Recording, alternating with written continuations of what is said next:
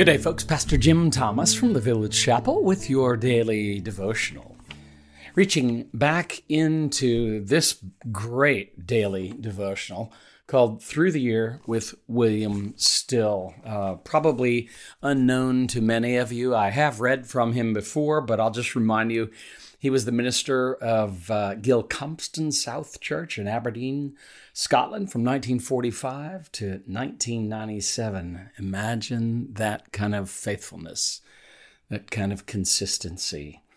Uh, his name may not feature in the official annals of the Church of Scotland, uh, that's true, but it's doubtful whether any other individual in his church during the latter half of the 20th century had such a profound or widespread influence for over 50 years.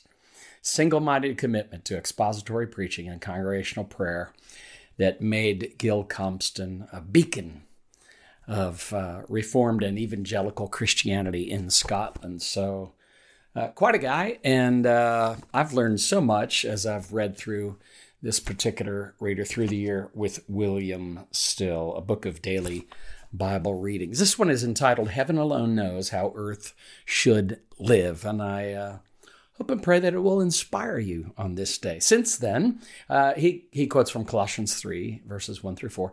Since then, you have been raised with Christ. Set your hearts on things above, where Christ is seated at the right hand of God. Set your minds on things above, not on earthly things. Verse 3 For you died, and your life is now hidden with Christ in God. When Christ, this is verse 4, who is your life, appears, then you also will appear with him in glory. And yet we often talk about how the Christian faith is a forward looking faith. Um, and, but of course, it has something to say about our past and our present. But because it is a forward looking faith, it is so overflowing with hope. And uh, it's my prayer and hope that uh, in reading this today, you will be you'll have your your hope tank refilled a little bit. Here's uh, what Pastor William Still says. This is a great word. It starts with the new birth in terms of a resurrection that governs all. We are new creatures in Christ Jesus. He is seated at the right hand of the Father. His decisive work completed, although not yet its phenomenal implications. And we, by virtue of our union with Christ, are virtually seated there with Him. And he references uh, uh, Ephesians 2 6, which you can look up if you'd like. Our minds, therefore, should be with him there at his side. But then you say, that's ridiculous.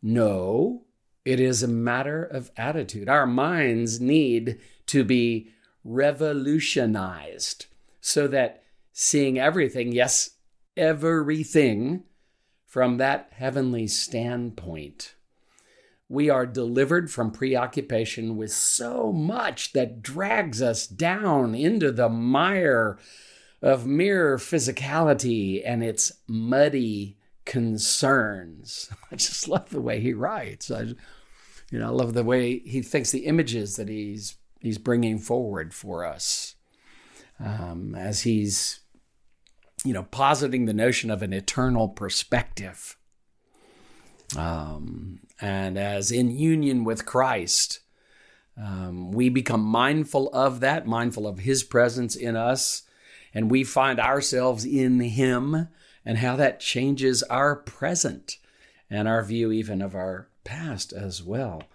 So this is just great. Um, that last sentence, I got to read that again because of the word muddy, which I really, really like. Our minds need to be revolutionized so that seeing everything, yes, everything from that heavenly standpoint, we are delivered from preoccupation with so much that drags us down into the mire of mere physicality and its muddy concerns.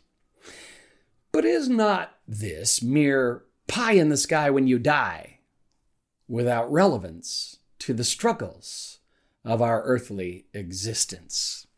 Fair question. I think a lot of people might ask that question. You know, are you so heavenly minded you're no earthly good? Does this really have any relevance to where we live each and every day with all of our struggles? Let me read his question again and then I'll read his answer. But is not this mere pie in the sky when you die without relevance to the struggles of our earthly existence? And Pastor Williams still says, by no means. This is the only real help that can be afforded us to live our earthly lives properly. After all, heaven made earth, not the other way round. Should heaven then not know better than earth how earth should live? Again, just just I mean it's it's so simple but yet so profound, isn't it? Um, I need to let that sink in to my mind, my heart, uh, my soul, you know, today before I go out and do anything. This is a great perspective. Pastor Still goes on to say, besides, the heavenly, which is offered us in the form of our Lord Jesus Christ, has been through the whole of earthly existence from conception, birth, and life, with all its trials for 33 years, and then horrible, cruel death. And of course, he's talking about the personal work of Jesus the incarnation of Christ, God becoming one of us, God coming to earth on a rescue mission. He says that heavenly should surely know better than the earthly how we should live. Yet, because these things are unseen, we tend to fail to perceive their power and effect. But the scientific truth with regard to this mortal life is that we are already dead to it in all things that ultimately matter. And the life we now live, that reminds us of Galatians 2:20, the now the life that I now live, I live by faith in the Son of God, who died who loved me and died for me. Yeah. He says, "But the life we now live is that which is hidden with Christ in God." Yet none of this appears at present. When Christ appears a second time, all that is so hidden and so unbelievable now will then become incontrovertible fact. Oh. It's from William Still, Through the Year with William Still. His reflections on Colossians 3 1 through 4. I highly recommend that you pull out your Bible maybe and read some of that. Um, but he's such a uh, amazing Bible teacher and so good at giving us a perspective of heaven on things. And maybe that's something you need today. I know it's something I need each and every day. Let me pray for us. Lord God, thank you for this great reminder. Uh, this life is not all there is. This reality that we're experiencing, uh, with all of its uh, tumult, with all of its struggle, um, with all of its disappointment. That is not all there is. We uh, are looking for a greater city, and you have you have promised one. Lord, thank you that uh, our Bibles, while they may not explain every little thing and answer every question we have, the promises that you offer there are so beautiful, so wonderful. And you are so faithful to your promises. Thank you, Lord. The Christian faith is not about explanations, it's about promises and believing in the one who has made those promises, the one who came, became one of us, lived the life we couldn't live, died the death we couldn't die, rose up from the grave again. And that changes everything. We're grateful to you, Father. We're grateful to you, Jesus.